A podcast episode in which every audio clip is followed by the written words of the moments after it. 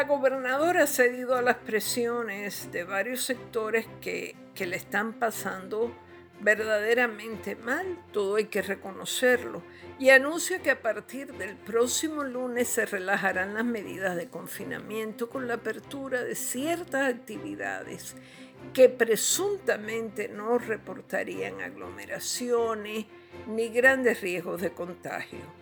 Jugarse la fría es una expresión muy común en estos casos y ella se la va a jugar congelada.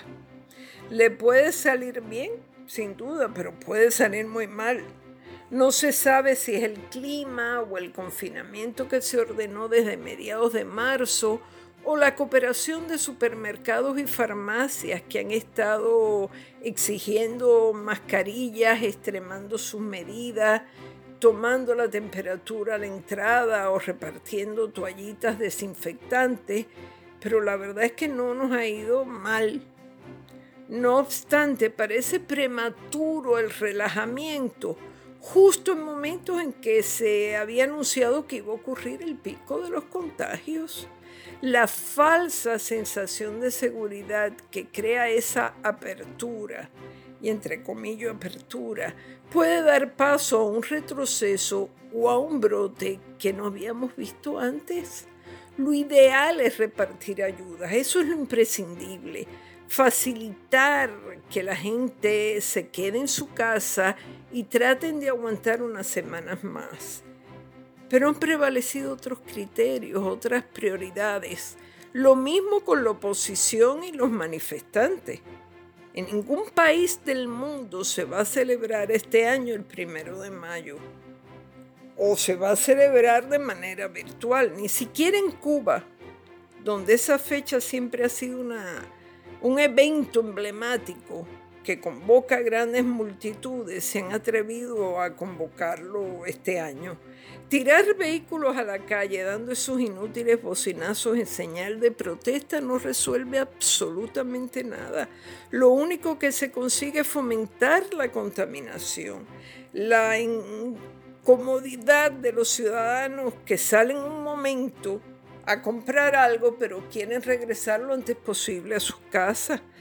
A nadie que salga a comprar en tiempos de pandemia le agrada verse atrapado en un tapón.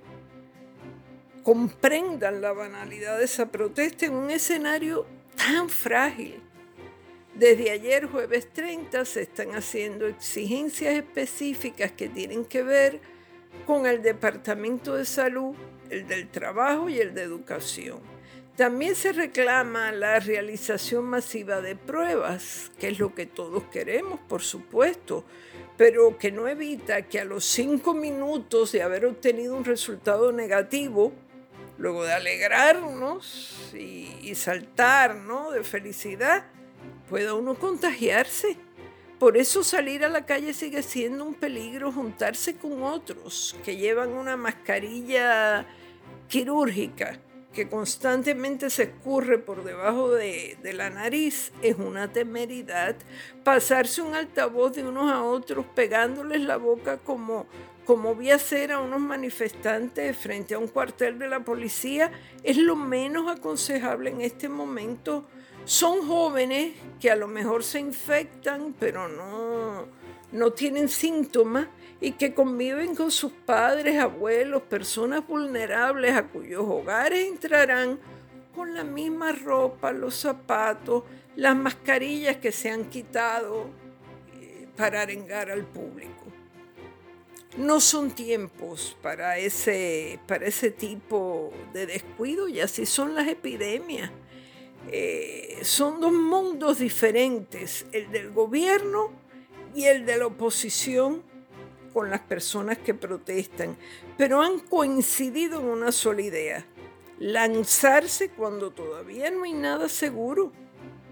Se ha regado por la isla una cierta sensación de inmunidad y los médicos dicen que eso es lo peor de lo peor, confiarse. Estas semanas que se aproximan serán nerviosas y cruciales. Esto ha sido Maldita Montero. Hasta la próxima semana.